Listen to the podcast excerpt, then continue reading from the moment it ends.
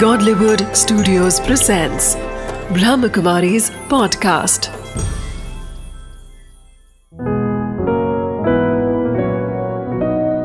ज़िंदगी बने आसान। नमस्कार दोस्तों, ओम शांति। स्वागत है आपका हमारे प्रोग्राम ज़िंदगी बने आसान में। दोस्तों, कहा जाता है जैसा अन्न वैसा मन।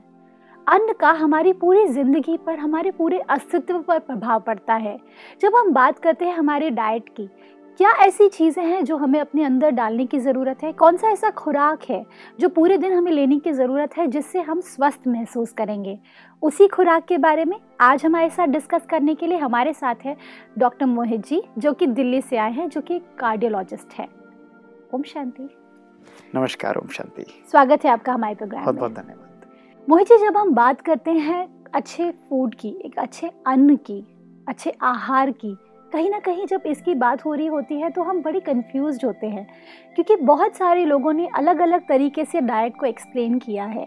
तो आपके हिसाब से what is the best diet जो हम अपने लिए ले सकते हैं, जिससे हम मेंटली भी फिट रहें और फिजिकली भी फिट रहें? देखिए, नायका जी, बड़ी सिंपल सी बात है कि अन्न जो है फ़ूड है या डाइट है वो हमारे जीवन का एक बहुत इंपॉर्टेंट पिलर है। जी। क्योंकि कहा जाता है कि मोर इंपॉर्टेंट देन गोली या pill food is most important pill in our life it's the food that we consume जो भोजन हम खाते हैं वो हमको मोटा भी कर सकता है वो हमको पतला भी कर सकता है। और अक्सर आप देखेंगे कि आजकल लोग जो मोटे हो जाते हैं उनको क्या चाहिए? कोई जादुई गोली चाहिए जो उनके वेट को एकदम कम कर दे। तो एक बात हमें स्पष्ट जान लेनी चाहिए कि ऐसी कोई जादुई गोली हमारे पास अवेलेबल नहीं है जिससे वेट एकदम कम हो जाए। और अगर कुछ गोलियाँ ऐसी बनी भी थी या हैं भी तो वो हमारे अलग साइड इफ़ेक्ट्स या हमारी बॉडी को बहुत नुकसान करती हैं। साथ ही साथ टेम्प्रेरी भी होती हैं। टेम्प्रेरी इफ़ेक्ट भी होता है क्योंकि जैसे ही आप छोड़ेंगे या कोई गोली के साथ कोई और लोग सर्जरी कराने पर मजबूर हो जाते हैं तो रिबाउंड गेन बहुत ज़्यादा होता है। तो घूम फिर कर बात आती है हमारे भोजन पर। जब भोजन की हम बात करते हैं तो भोजन के मल्टीपल एस्पेक्ट्स हमको देखने चाहिए। पहला तो कि हमें भोजन क्या खाना चाहिए। हम्म, दूसरा भोजन बनाया कैसे जा रहा है?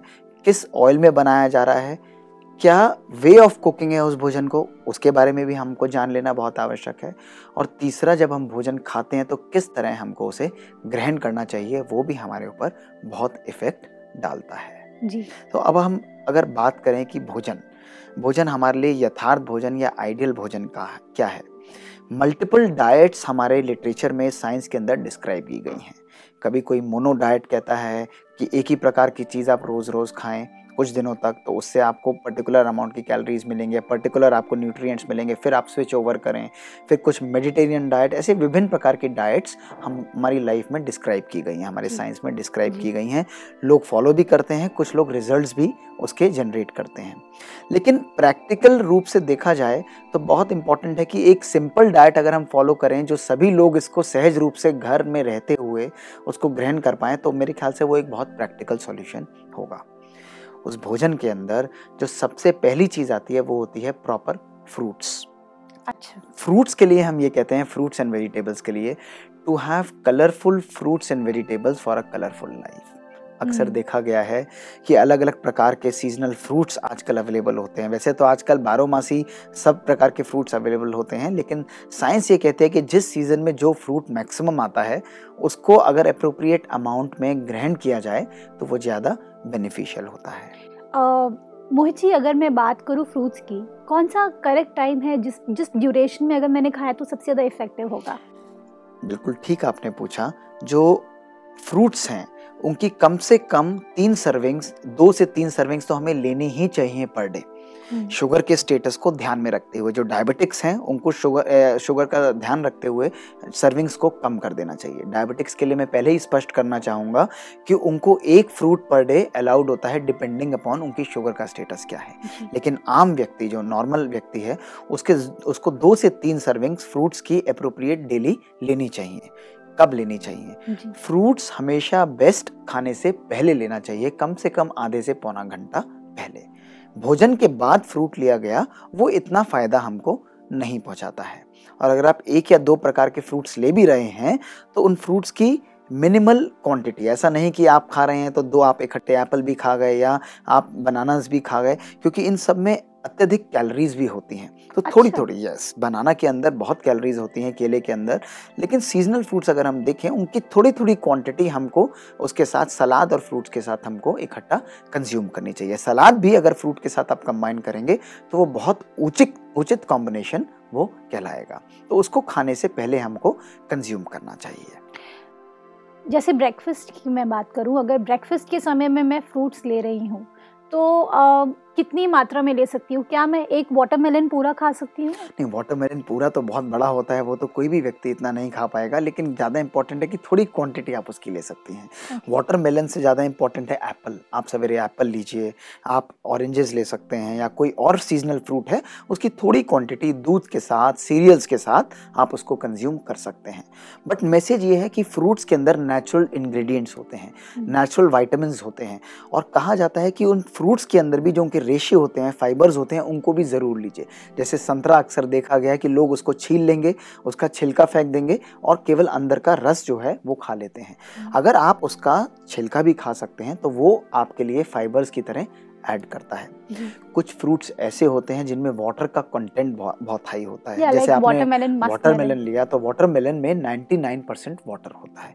केवल पानी ही होता है। तो वाटरमेलन भी आप ले सकते हैं। जब प्यास आपको लगी है तो नेचुरल कोल्ड ड्रिंक से बेटर है। वाटरमेलन या उनका जूस आप लें वो ज़्यादा बढ़िया रहेगा। और एक और चीज़ मैं बताना चाहूँगा कि अक्सर लोग देखते हैं कि वो फ्रूट जूसेस प्रेफर करते हैं। फ्रूट जूसेस जो जी। हैं अगर आप नेचुरल फ्रूट जूसेस ले सकते हैं तो अच्छी बात है।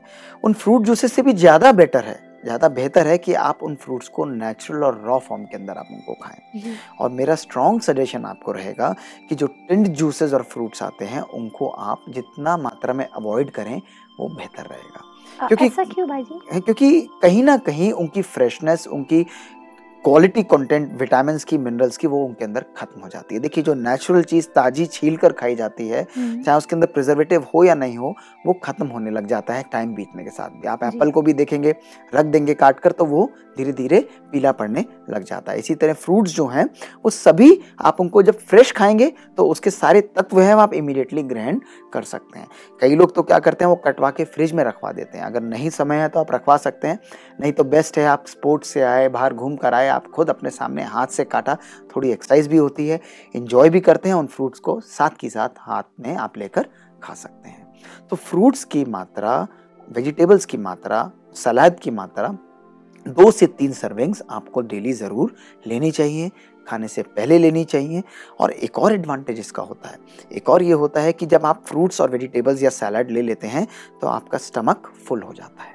स्टमक में yes. तो जहाँ आपने तीन रोटी खानी है आप दो रोटी खाएँगे। जहाँ आपने दो खानी है शायद मात्रा घट के एक या डेढ़ रोटी पर रह जाती है। हम्म, तो कैलोरीज का बैलेंस हमारी लाइफ में ऑटोमेटिकली आने लग जाता है। तो इतना इंपॉर्टेंट है डाइट को जानना। और उसका बेस जो है one of the basic things जो है वो है हमारी सलाद कंजम्पशन जो यानी जो हमारी वेजिटेबल्स हैं और हमारा फ्रूट जिनको रॉ फॉर्म में हम जितना खाएँगे उतना ही ज़्यादा बेनिफिट हम लेंगे। जैसे ही हम उनको स्टोर करते हैं जैसे ही हम उनको पकाना स्टार्ट करते हैं उनकी कैलोरिक वैल्यू या उनकी न्यूट्रिएंट वैल्यू कम होने लग जाती है। Mohit ji any specific time जो आप बोलना चाहेंगे कि इस टाइम से इस टाइम के बीच में ये इफ़ेक्टिव होता है? जैसे आपने बोला थ्री मील्स हम थ्री पोर्शन में हम इसे ले सकते हैं एक दिन के अंदर। तो कौन सी ऐसी थ्री टाइमिंग्स है जिसको आप प्रेफर करेंगे? क्योंकि टाइम बहुत ज़्यादा इंपॉर्टेंट होता है। ठीक कहते हैं। देखिए टाइम एज सच किसी भी व्यक्ति के लिए निर्धारित करना तो बहुत मुश्किल होता है। लेकिन जो हमारी तीन मेजर डाइट्स होती हैं एक होता है ब्रेकफास्ट ब्रेकफास्ट में फ्रूट्स का कंजम्पशन वेजिटेबल्स का कंजम्पशन ज़रूर करें। जनरली सलाद तो नहीं खाया जाता है ब्रेकफास्ट में लेकिन फ्रूट ज़रूर लिए जा सकते हैं। दोपहर के टाइम में जब आपको 12 बजे के आसपास भूख लगती है तो उस समय अगर आप चाय लेना चाहें वो ले सकते हैं। नहीं तो लंच से पहले आप फ्रूट्स या वेजिटेबल्स ज़रूर लें और डिनर में भी या डिनर से पहले करीब छः सात बजे के आसपास अगर आप एक बोल सलाद का या एक बोल अगर आप फ्रूट का ले लेते हैं तो वो आपको काफ़ी न्यूट्रिएंट्स दे सकता है फुलनेस की फीलिंग दे सकता है और कैलोरीज जो हैं प्रॉपरली न्यूट्रिएंट्स हैं वो आपके बॉडी में जा सकते हैं। तो ये तीन तो ऐप डाइट है। लेकिन कोई डायबिटिक है तो उनको और फ्रीक्वेंटली इसका कंजम्पशन खासकर वेजिटेबल्स का कंजम्पशन बताया जाता है। बट जनरल लोगों के लिए कम से कम तीन से पाँच सर्विंग्स ये मैंडेटरी होती हैं। जी। फ्रूट्स तो हम समझ गए। मैं ज़रूर उसको अपने लाइफ में इंटेक करूँगी और हमारे व्यूअर्स भी करेंगे। बाकी और ऐसे कौन सा डाइट है जिसको आप प्रेफर करेंगे कि हमें पूरे दिन में वो हमने खाया तो हमारा वेट लॉस ज़रूर होगा? देखिए डाइट जब भी हम खाते हैं वो हमारा एम केवल वेट लॉस नहीं होना चाहिए। हमारा मानना ये है कि आप सब कुछ लीजिए लेकिन बैलेंस मात्रा में लीजिए। कई लोग कहते हैं कि हमको घी तेल बिल्कुल नहीं खाना। अब साइंस की स्टडी या साइंस के जितने भी अनुसंधान हुए हैं उन्होंने ये क्लियरली शो कर दिया है कि फैट भी उतना ही इंपॉर्टेंट है हमारी लाइफ के अंदर जितना कार्बोहाइड्रेट्स इंपॉर्टेंट है जितना बाकी प्रोटीन्स इंपॉर्टेंट है। तो सभी चीज़ों को अप्रोप्रिएट अमाउंट के अंदर उचित मात्रा के अंदर खाना बहुत आवश्यक है। किसी न्यूट्रिएंट को या किसी एग्जॉटिक डाइट को आपके सामने नेम कर देना बहुत आ, मुश्किल रहेगा क्योंकि अक्सर आप देखेंगे हम लोग मासेस के लिए बात करते हैं। हम्म, हो सकता है किसी व्यक्ति के लिए एक चीज़ अफोर्डेबल हो हो सकता है दूसरे के लिए वो अफोर्डेबल ना हो। नेचुरल बात। होती है कि हम कोई महँगा फल खाएँ और वो दूसरा व्यक्ति नहीं खा सकता तो इसका मतलब ये थोड़ी ना कि उसको न्यूट्रिएंट नहीं मिलेंगे। हम्म, तो फ्रूट्स और वेजिटेबल्स के साथ साथ बहुत इंपॉर्टेंट होता है बाकी हम किस तरह भोजन को खाते हैं और किस तरह भोजन को हम लोग पकाते हैं। उतना ही इंपॉर्टेंट हो जाता है कि भोजन में हम ऑयल कौन सा इस्तेमाल करते हैं भोजन में हम घी की कितनी मात्रा इस्तेमाल करते हैं किस तरह हम भोजन को पकाते हैं। हम्म, अब आप देखें नेचुरली अगर मैं आपको ऑयल्स के बारे में ही स्पष्ट करूँ ऑयल्स अक्सर लोगों का एक बड़ा कॉमन प्रश्न होता है कि जी हम कौन सा ऑयल लें? अब आजकल आप देखेंगे ओलिव ऑयल का बहुत ज़्यादा फ़ैशन है। लोग कहेंगे, हम ओलिव ऑयल लेते हैं। ओलिव ऑयल हमारे हेल्थ के लिए बहुत अच्छा है। आप जानकर हैरान होंगे कि साइंस ये कहती है, खासकर इंडियंस में जो एक्सपेरिमेंट हुआ है, उनके लिए दिखाया जाता है कि मस्टर्ड ऑयल भी उतना ही अच्छा होता है, जो सरसों का तेल, जो कि बहुत सस्ता होता है। और इजीली हर व्यक्ति, गरीब आदमी के घर के अंदर भी वो इजीली अवेलेबल होता है, वो स्वास्थ्य के लिए ठीक है। लेकिन एक्सेस अमाउंट में जो भी ऑयल खाया जाएगा, वो नुकसान करेगा। जनरली ऑयल के अंदर पूफा होता है जिसको कहते हैं पॉली अनसैचुरेटेड फैटी एसिड्स और मूफा होता है जिसको कहते हैं मोनो अनसैचुरेटेड फैटी एसिड्स इनकी टेक्निकल डिटेल में हम ना भी जाएँ लेकिन आइडियल ऑयल वो होता है जिनके अंदर इन दोनों का बैलेंस होता है। वो बैलेंस्ड ऑयल जो ज़्यादातर कहलाया गया है वो है राइस ब्रांड ऑयल होता है जो इजीली अवेलेबल होता है। लेकिन नहीं भी अगर आपको उसकी एक्सेस है तो हमारा ये मानना है कि आप सब प्रकार के ऑयल्स को यूज़ करें। हर 15 दिन से 20 दिन के अंदर अपने ऑयल्स को रोटेशन पॉलिसी के अंदर ले आए। यानी हर 15 दिन के अंदर ऑयल को चेंज करें। पहले 15 दिन अगर आप सनफ्लावर ऑयल यूज़ कर रहे हैं तो अगले 15 दिन आप मस्टर्ड ऑयल यूज़ कर सकते हैं। इसका क्या रीजन है? इसका इसलिए है कि मैंने आपको जैसे बताया कि polyunsaturated fatty acids and monounsaturated fatty acids दोनों का कॉम्बिनेशन हमारे लिए बहुत इंपॉर्टेंट है। तो किसी ऑयल में कोई चीज़ ज़्यादा होती है किसी में कोई चीज़ ज़्यादा होती है। किसी की ऑयल की प्रॉपर्टी होती है जो हमको नुकसान पहुँचा सकता है किसी ऑयल की कोई अलग प्रॉपर्टी होती है जो हमको फ़ायदा दे सकता है। हम्म, तो बेस्ट ये रहता है कि हमको जितना ज़्यादा रोटेट करें उतना हमारे लिए बेनिफिट रहेगा। किसी एक ऑयल के पीछे हम नहीं पड़े कि आप कोई आजकल ब्रांडेड आइटम्स होते हैं कि भाई बड़ा महँगा ऑयल आता है जो आम व्यक्ति नहीं अफोर्ड कर सकता है। आप नहीं ले सकते आप उन्हें मत लीजिए। लेकिन जो भी ऑयल आप ले रहे हैं उनको रोटेट कर कर अपने लाइफ में अपने खान पान के अंदर यूज़ करिए। और ना केवल ये इंपॉर्टेंट है ऑयल रोटेशन के साथ साथ दो चीज़ें ऑयल के बारे में जान लेना और भी इंपॉर्टेंट है। जब हम किसी ऑयल को यूज़ करते हैं खासकर यूथ्स हैं जिनकी लाइफ आजकल बहुत फास्ट है तो ऑयल को जब हम यूज़ करते हैं तो एक बारी कोई ऑयल जो डीप फ्राइंग के लिए यूज़ किया जा जा चुका हो जिसके लिए हम लोग उसको रीयूज नहीं करना चाहिए। अब रीयूज नहीं करेंगे तो क्या हम उसको फेंक दें? अगला क्वेश्चन आएगा कि ये भी नुकसान कर सकता है ना? इतना ऑयल आप लें और आप फेंकते चले जाएँ तो इतना मुश्किल होता है। तो एक बारी रीयूज किया गया जो ऑयल है उसको दोबारा यूज़ केवल सीजनिंग के लिए केवल छौंक लगाने के लिए आप इस्तेमाल करें तो वो नुकसान नहीं करेगा। जैसे आपने ऑयल डीप फ्राइंग के लिए यूज़ किया तो इस ऑयल को संभाल कर रख लीजिए। अगली बार जब आप किसी सब्ज़ी में छौंक लगाना चाह रहे हों या कुछ आ, उसको ऊपर से ही उसके अंदर कोई स्वाद डालना चाह रहे हो तो आप उस ऑयल को दोबारा यूज़ कर सकते हैं। आटा गूंदने के लिए भी यूज़ कर सकते हैं। आटा गूंदने के लिए यूज़ कर सकते हैं लेकिन आटे में तो बहुत मिनिमम ऑयल जनरली तो हम ये कहते हैं कि आटे के अंदर ऑयल नहीं यूज़ करना चाहिए। हम्म, अगर आप करना भी चाहें पराठा वगैरह कुछ बनाना चाहें या पूरियाँ वगैरह या कुछ अलग प्रकार का आप पलोथन तैयार करना चाहें तो थोड़ा सा ऑयल उसके अंदर डाला जा सकता है। तंदूरी फ़ूड के अंदर थोड़ा सा ऑयल डाला जा सकता है लेकिन इसको जितना अवॉइड किया जाए उतना बेहतर रहता है। जी। एक और चीज़ जो मैं आपको ऑयल्स के बारे में ज़रूर बताना चाहूँगा। अक्सर कहा जाता है जैसे ओलिव ऑयल है। ओलिव ऑयल इस्तेमाल करना एक अच्छी चीज़ है बुरी चीज़ नहीं है। लेकिन ये जान लेना हर व्यक्ति को खासकर हमारे यूथ्स जिनके अंदर एक क्रेज़ है ये बहुत आवश्यक है कि ओलिव ऑयल की बेस्ट बेनिफिट हमें तब मिलता है जब हम उसको बिना पकाए कच्चा अपने भोजन के अंदर इस्तेमाल करें। अच्छा। जिसको हम लोग मेडिटेरियन डाइट कहते हैं। उसमें ये दिखाया गया कि जो लोग ऑयल ऑलमोस्ट आधा आधा एक एक लीटर हफ़्ते के अंदर यूज़ करते हैं लेकिन उसको सलाद ड्रेसिंग्स के रूप में उसको फ्रूट्स के ऊपर ड्रेसिंग्स के रूप में हम उसको इस्तेमाल करते हैं तो वो हमको बहुत हेल्थ बेनिफिट देता है। लेकिन क्या ये चीज़ हमारे लाइफ में इंडियन लाइफस्टाइल के अंदर प्रैक्टिकल है?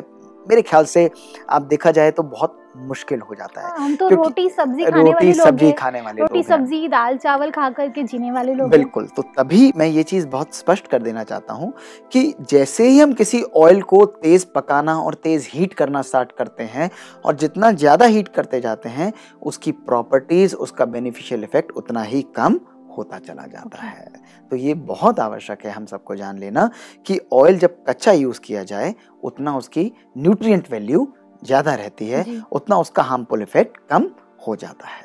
जी। आ, अब हम ऑयल तो समझ गए हम फ्रूट्स भी समझ गए लेकिन अब बात करेंगे कुकिंग टेक्निक्स की।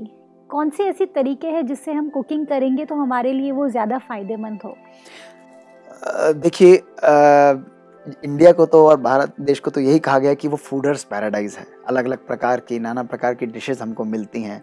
तो ये कह देना कि केवल एक ही कुकिंग मेथड यूज़ करें हम लोग बहुत मुश्किल हो जाता है। लेकिन एक अ, बात हमको समझनी चाहिए कि अगर हम लोग रोज़ तला हुआ खा रहे हैं कई लोगों में एक कल्चर होता है कई फैमिलीज़ में कल्चर होता है कि सवेरे रोज़ पराठा खाना है या कोई तली हुई चीज़ दिन में एक बारी ज़रूर बननी चाहिए तो ये बहुत नुकसानकारक है। अक्सर ये दिखाया गया है कि अगर हफ़्ते में से पाँच से सात दिन लोग लोग अगर कुकड ऑयल ये तली हुई चीज़ें खा रहे हैं या फ्राइड चीज़ें खा रहे हैं तो उनमें हार्ट डिज़ीज़ आने की जो संभावना होती है वो ऑलमोस्ट थर्टी एट परसेंट तीस से चालीस परसेंट बढ़ जाती है। यदि वो तीन से पाँच दिन इसका उपयोग करते हैं ऐसी फ्राइड चीज़ों का उपयोग करते हैं तो हार्ट डिज़ीज़ के आने के चांसेस उनके अंदर पंद्रह से पच्चीस परसेंट के चांसेस बढ़ जाते हैं। हम्म, यदि हम केवल एक से दो दिन इसका इस्तेमाल करते हैं तो वो मात्रा जो है वो चांसेस वो कम हो जाता है। तो ऑफ़ एंड ऑन सब methods of cooking are appropriate आप सब प्रकार का भोजन खाइए। अपने हेल्थ को ध्यान में रखते हुए कभी कुक फ़ूड भी खा रहे हैं कभी फ्राइड फ़ूड भी खा रहे हैं उसमें कोई नुकसान नहीं है। लेकिन डीप फ्राइंग जितना अवॉइड किया जाए उतना अच्छा उतना बेहतर होता है। अगर आपको फ्राई करना भी है जैसे समोसा करना है टिक्की बननी है तो उसमें दो चीज़ों का ध्यान रखना हमारे लिए बहुत आवश्यक होता है। पहली चीज़ जो बहुत आवश्यक होती है वो ये होती है कि उनको डीप फ्राई करने के बजाय उनको सुपरफिशियल फ्राइंग पे हम लोग प्रेफरेंस दें okay. दूसरा कई बार हम क्या करते हैं कि उसको कच्चा तल के बाहर रख के अलग से स्टोर कर लेते हैं। और उसके बाद उस समोसे या कचौड़ी को या किसी ऐसी चीज़ को हम दोबारा तेल गरम करके फिर दोबारा तलते हैं। हम्म, ये एकदम जानलेवा होता है। इसके ऐसी प्रक्रिया में जब हम उस फ़ूड को सब्जेक्ट करते हैं तो ट्रांस फैट्स करके एक एंटिटी होती है। उसकी मात्रा एकदम हमारे भोजन के अंदर बढ़ जाती है। और वो कोलेस्ट्रॉल ऐसा होता है जो सीधे हमारे हार्ट की नाड़ियों के अंदर जाके हमारे अलग अलग बॉडी के ऑर्गन्स के अंदर जाके डिपॉजिट होता है जिसके कारण ब्रेन अटैक हार्ट अटैक ऐसी बीमारियाँ हमको होने के चांसेस बहुत बढ़ जाते हैं। सो ट्रू रोहित जी जब बात करते हैं हम ट्रांस फैट की कई बार मैक्सिमम कंटेंट वो होता है बाहर के खानों में क्योंकि वो लोग उसे कच्चा करके करके और फिर बिल्कुल रख देते हैं और आपने बिल्कुल ठीक बोला। ये मैं कहने ही वाला था कि जो बाहर का भोजन आप देखते हैं वो खाने में स्वादिष्ट बहुत होता है। हम्म, क्योंकि ट्रांस फैट की प्रॉपर्टी होती है वो भोजन को और स्वादिष्ट और स्वादिष्ट बना देता है। हम्म, लेकिन वो हार्ट के लिए बहुत नुकसानकारक है। वो हार्ट के लिए एक दुश्मन की तरह कार्य करता है। तो ऑयल्स और कुकिंग मेथड के अंदर डीप फ्राइंग को कम से कम हमको इस्तेमाल करना चाहिए। फिर किस मेथड को हम इस्तेमाल करें? बेकिंग एक बहुत अच्छा मेथड है। हम्म। बेकिंग जो है वो बहुत अच्छा मेथड है। माइक्रोवेव भी है। वो भी कुछ हद तक अच्छा मेथड माना गया है क्योंकि उसके अंदर ऑयल का जो कंजम्पशन है ये कम हो जाता है। बेक्ड फ़ूड के अंदर भी आप देखेंगे ऑयल जो है वो कम कंज्यूम होता है। हम्म। पराठे वगैरह ऐसे चीज़ों को भी हमको कम से कम अगर आप पराठा खाना चाहते हैं कोई आलू गोभी या किसी और चीज़ का पराठा खाते हैं तो उसको फ्राई करने की बजाय उसको माइक्रोवेव कर ली उसको बेक कर लीजिए। बेक तंदूर के अंदर करके फिर उसके ऊपर आप थोड़ा घी या तेल या जो भी आप लगाकर बटर लगाकर खाना खा चाहते हैं आप थोड़ा बहुत खा सकते हैं। क्योंकि उसके अंदर ना केवल आप उसके न्यूट्रिएंट्स को भी प्रिजर्व करते हैं लेकिन जो आप एक्स्ट्रा फैट ऊपर से उसके अंदर और डालेंगे पराठे के अंदर वो कम होता चला जाता है। मोची अगर मैं बात करूँ कुकिंग की जब मैं खाना गरम करती हूँ फिर से खाना बनाने के बाद सपोज़ मैं मेरे डैड के लिए खाना गरम कर रही हूँ तो माइक्रोवेव में गरम करूँ या गैस पे करूँ? Which is much more better for the microwave में भी आप कर सकते हैं। माइक्रोवेव अच्छा। में। कोई ऐसा नुकसान नहीं होता। लेकिन अभी धीरे धीरे कुछ एविडेंस आनी आरंभ हुई है कि प्लास्टिक के बर्तन माइक्रोवेव में कम से कम इस्तेमाल करने चाहिए। खासकर वेस्टर्न कल्चर में रिपोर्ट्स बहुत ज़्यादा आ रहे हैं कि शायद उनके अंदर प्री कैंसरस कुछ एलिमेंट्स भी होते हैं। तो अगर आप गर्म करना चाहें तो शीशे के मर्दबान में उसको आप गर्म करें कोई हार्म नहीं है आप ज़रूर कर सकते हैं। और नहीं तो अगर आप तवे पे भी करना चाहें लेकिन उसके अंदर फिर एक्स्ट्रा ऑयल और वो डालकर उसको और स्पाइसी बनाने की कोशिश ना करें। वो फिर उनके लिए नुकसानकारक हो सकता है। मोहित जी मैं बात करूँ अगर मसालों की। कई बार ऐसा होता है कि कुछ मसाले अगर हम ऊपर से डालते हैं उसे तो इज़ इट ओके या उसको मैं जब कुकिंग कर रही हूँ प्रॉपर कुकिंग कर रही हूँ तभी मसालों को डालूं? ये बहुत उचित और अच्छा प्रश्न है। जी। अक्सर जो हमारा इंडियन ट्रेडिशन है उसके अंदर देखा गया है कि हम लोग छौंक लगाते हुए भी मसाले काफ़ी डाल देते हैं। हम्म, लेकिन साइंस जो कहती है वो ये कहती है कि अगर आप उस खाने को मैक्सिमम पकाएँ और मसालों का उपयोग बाद में करा जाए हालाँकि उसमें स्वाद थोड़ा सा कम हो जाता है लेकिन मसालों का उपयोग आखिर में किया जाए तो खाने की न्यूट्रिएंट वैल्यू भी ज़्यादा प्रिजर्व रहती है और मसाले कम नुकसानकारक होते हैं। अच्छा मतलब मैं एंड में डालूं एंड में। तो तेल भी शुरू में कम उपयोग करें बाद में अगर कच्चा तेल और मसालों का उपयोग करेंगे तो खाने का स्वाद भले थोड़ा सा कम हो लेकिन न्यूट्रिएंट वैल्यू ज़्यादा होती है। बट आप दोनों चीज़ों का बैलेंस रखेंगे तो मेरे ख्याल से आप दोनों चीज़ों का आनंद उचित मात्रा में ले पाएँगे। वेरी इंपॉर्टेंट नमक। जब किस वक्त मैं खाना सपोज़ मैं एक सब्ज़ी पका रही हूँ फूल गोभी की सब्ज़ी पका रही हूँ तो उसके अंदर मैं नमक किस समय डालूँ? शुरुआत में डालूँ या लास्ट में डालूँ जिससे वो मुझे ज़्यादा आयोडीन अंदर ना डाले? अ, नमक आप शुरू में भी डाल सकते हैं उसमें कोई ऐसी बात नहीं है डिपेंडिंग अपॉन आप क्या पका रहे हैं। लेकिन ये जान लेना बहुत आवश्यक है क्योंकि अक्सर लोगों का प्रश्न होता है खासकर ब्लड प्रेशर जिनको होता है या कोई ऐसी बीमारी होती है कि नमक आपको कम खाना है कि नमक की उचित मात्रा हमारे लिए क्या है? अब लोगों को या हम एज अ डॉक्टर मरीज़ को बोल देते हैं भाई नमक कम खाओ। वो बेचारे इनोसेंट होते हैं और वो नमक के बिना ही खाना अपना खाना स्टार्ट कर देते हैं। लेकिन आप देखें भोजन के अंदर बिना नमक के स्वाद नहीं आता है। बिल्कुल। तो उचित नमक का अर्थ ये है या एक्स्ट्रा नमक नहीं खाएँ या नमक कम खाएँ उसका सबसे इंपॉर्टेंट अर्थ ये है कि एक्स्ट्रा सॉल्ट हम अपनी डाइट में अवॉइड करें। अब वो कैसे अवॉइड करें? खाना आप नॉर्मल नमक के साथ ही खाइए। एक्स्ट्रा नमक उसके अंदर मत डालिए। लेकिन अचार जैसी चीज़ें हैं, जिसके अंदर नमक बहुत प्रचुर मात्रा के अंदर होता है। एक पापड़ जो हम खाते हैं खाने के साथ, अक्सर पापड़ ले लेते हैं। एक पापड़ के अंदर एक से दो दिन का नमक डिपेंडिंग अपॉन वो किस टाइप का पापड़ है, हमारे डेली डाइटरी अलाउंस जो है, उतना नमक एक पापड़ के अंदर होता है। इसी तरह जब हम लोग सलाद खाते हैं, सलाद जब हम कंज्यूम करते हैं तो सलाद के अंदर हम लोग ऊपर से एक्स्ट्रा नमक डाल लेते हैं।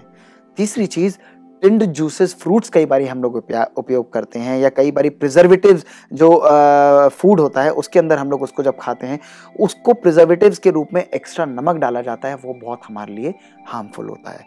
सॉसेज हैं उनके अंदर बहुत नमक होता है। इसी तरह हमारे आप देखेंगे जो एक्स्ट्रा सॉल्ट हम लोग कई बार सोडाज हैं उनको हम यूज़ करते हैं उनके अंदर भी बहुत नमक एक्स्ट्रा होता है। तो एक्स्ट्रा सॉल्ट हम अगर ऊपर से अवॉइड करें नमकीन। चाय चल रही है चाय के साथ हम लोग नमकीन ले लेते हैं बाहर के प्रिपेयर्ड नमकीन आते हैं। एक छोटा सा मुट्ठी भर नमकीन भी उसके अंदर हमारी एक से दो दिन का नमक थोड़े से मुट्ठी भर नमकीन के अंदर होता है। तो हम इसको अवॉइड करें। कंप्लीटली बंद करना फिजिबल किसी के लिए भी नहीं होता लेकिन जितना मात्रा में हो सके हम उसको अवॉइड करें। तो सॉल्ट का जो कंजम्पशन है वो हमारा रूटीन लेवल पर आ जाएगा और हमारा जो ब्लड प्रेशर में उसका कंट्रीब्यूशन है वो कम हो जाएगा। रोहित जी नमक की बात हो रही है। कौन सा नमक? कई बार होता है कि अगर हम आयोडाइज लें या फिर हम रॉक सॉल्ट लें या फिर हम काला नमक लें विच इज़ द बेस्ट काला नमक सेहत के लिए बहुत फ़ायदेमंद सेंधा नमक बिल्कुल सेंधा नमक है काला नमक है ये दोनों चीज़ें बहुत फ़ायदेमंद मानी गई हैं। उसमें कोई दो राय नहीं है। इसको जितनी मात्रा में हम उपयोग कर पाएँ वो बेहतर रहता है और अक्सर देखा गया है काले नमक और नॉर्मल नमक का कॉम्बिनेशन भी लोग इस्तेमाल करते हैं जो कि एक अच्छी अपने आप में हैबिट है। इसके साथ साथ आयोडाइज सॉल्ट इस्तेमाल करना तो मैंडेटरी है। बच्चों के अंदर भी सबके अंदर क्योंकि आयोडीन की कमी के कारण बहुत सारी बीमारियाँ हो सकती हैं। लेकिन कई बारी कुछ प्रमोशनल आइटम्स आते हैं जिसके अंदर आप कहेंगे कि लो सोडियम सॉल्ट इससे ब्लड ब्लड प्रेशर कम होगा ऐसे फॉल्स सेट्स पर अगर हम लोग ना जाएँ क्योंकि इनके ऊपर कोई प्रूवन एंटिटी प्रूवन स्टडी भी नहीं होती और लोग अक्सर भ्रमित भी हो जाते हैं। इनफैक्ट आप हैरान होंगे कि ऐसी एविडेंस जो है ऐसी लाइट ऑयल्स लाइट ऑयल्स करके भी एक बड़ी एंटिटी आती है कि दिस ये ऑयल हल्का है। अब हल्के ऑयल का मतलब ये नहीं है कि उसका कोलेस्ट्रॉल मात्रा उसके अंदर हल्की है लेकिन हल्कापन उसके केवल कलर को उसके टेक्सचर को रेफर करता है। और अक्सर लोग इन चीज़ों से भ्रमित होकर उस ऑयल को खरीद लेते हैं हम्म। तो ये जो मार्केटिंग गिमिक्स कहलाती हैं हमारे यूथ्स को भी जो आजकल बहुत इन चीज़ों के पीछे जाते हैं हमारे फैमिलीज़ को भी जो लेडीज़ हैं जो जेंट्स आजकल तो सभी लोग कुक करते हैं इन प्रमोशनल एड्स पर आप लोग ना जाएँ अपनी चीज़ों पर अपने बेसिक नॉलेज को स्ट्रॉन्ग रखें और आपको ये ज्ञात होना चाहिए कि रोटेशन हम लोग करें इसी प्रकार जैसे नमक का हम कह रहे हैं इसी तरह ऑयल्स भी कौन सा अप्रोप्रिएट है उस पर जो प्रमोशनल एड्स होते हैं उनको हम ना ध्यान दें। हम पढ़कर जाएँ समझ कर जाएँ और सब प्रकार के ऑयल्स का लिमिटेड अमाउंट में हम लोग इस्तेमाल ज़रूर करें। मोहित जी अब बात करें हम काब्स की। अ, हमारे खाने में आज इंडियन फ़ूड में सबसे ज़्यादा रोटी और चावल का इस्तेमाल होता है। रोटी या चावल? दोनों में से कौन सा सही है? अगर चावल तो कौन सा चावल? अगर रोटी तो कौन सी रोटी? ये कंट्रोवर्सी शुरू से चली आई है। अक्सर डायबिटिक्स में देखा गया है कि चावल की मात्रा थोड़ी कम लेनी चाहिए लेकिन दोनों में कार्बोहाइड्रेट्स अक्सर प्रॉपर मात्रा में होता है। राइस के अंदर कहा जाए तो ब्राउन राइस हमारे हेल्थ के लिए काफ़ी बेनिफिशियल होता है। और आटे के अंदर रोटी के अंदर हमको जो रिफाइंड फ्लावर होता है हमारा खासकर आप देखें मैदा है सूजी है ये बहुत मुश्किल से हमारी बॉडी में डाइजेस्ट होता है। सूजी भी? सूजी थोड़ी मात्रा में मैदा से तो डेफिनेटली बेटर है लेकिन मैदा तो बहुत ही हार्मफुल होती है। तो मैदा जैसे नान है इस टाइप की चीज़ें होती हैं उनको हमें लिमिटेड लीस्ट मात्रा के अंदर हमको कंज्यूम करना चाहिए। क्योंकि मैदा हम एक बारी कंज्यूम कर लेते हैं तो उसको हमारी बॉडी से एक्सक्रीट होने में कई बारी एक दो तीन दिन भी लग जाते हैं। वो इतना स्लो एक्सक्रीशन और डाइजेशन का उसका प्रोसेस होता है। लेकिन रोटी जो है रोटी अगर आप देखें तो मल्टीपल आटे को हमको अपनी लाइफ में अपने खाने के अंदर इस्तेमाल करना चाहिए। हम्म, आटे में भी अक्सर देखा जाए गेहूँ। हम्म। गेहूँ के साथ साथ अगर आप मिस्सा मिलाएँ उसके अंदर जौ मिला लें और अलग अलग प्रकार के चने का आटा भी उसके अंदर मिलाएँ तो ये सारे आटे जब आप मिला लेते हैं पंचवर्णम आटा जिसको हम आजकल कहते भी हैं वो सारे आटे आप मिलाकर खाते हैं सोयाबीन भी उसके अंदर मिलाएँ तो ये काफ़ी न्यूट्रिशियस हो जाता है। और इसकी रोटी का सेवन करने से थोड़ी रोटी हैवी तो हो सकती है टेस्ट में कई बार अलग भी हो जाती है लेकिन ये हमको प्रॉपर हमारे को फाइबर डाइट देती है हम्म, और इसको डाइजेस्ट करना हमारे लिए काफ़ी आसान हो जाता है। ना केवल ये अगर हम तीन खा लेते हैं तो अक्सर एक या दो रोटी से हमको इसमें सेटिस्फेक्शन मिल जाता है। बिल्कुल ठीक कहा मोहित जी आपने आज हमने इतनी सारी बातें सीखी।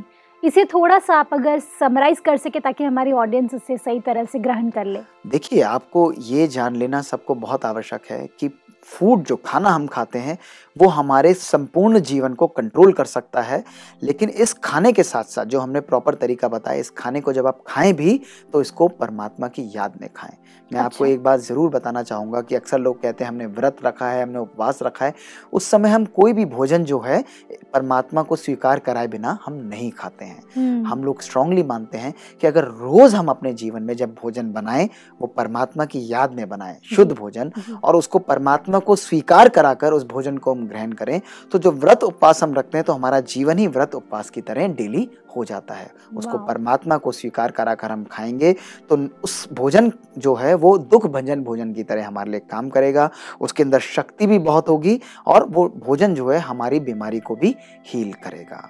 बिल्कुल बिल्कुल Mohit ji thank you so much इतना सारी बातें आपने इतनी सारी टिप्स दिए हमें छोटे छोटे नुस्खे दिए जिससे हमारा डाइट भी हेल्दी हो जाएगा और हमारा लाइफस्टाइल भी हेल्दी हो जाएगा।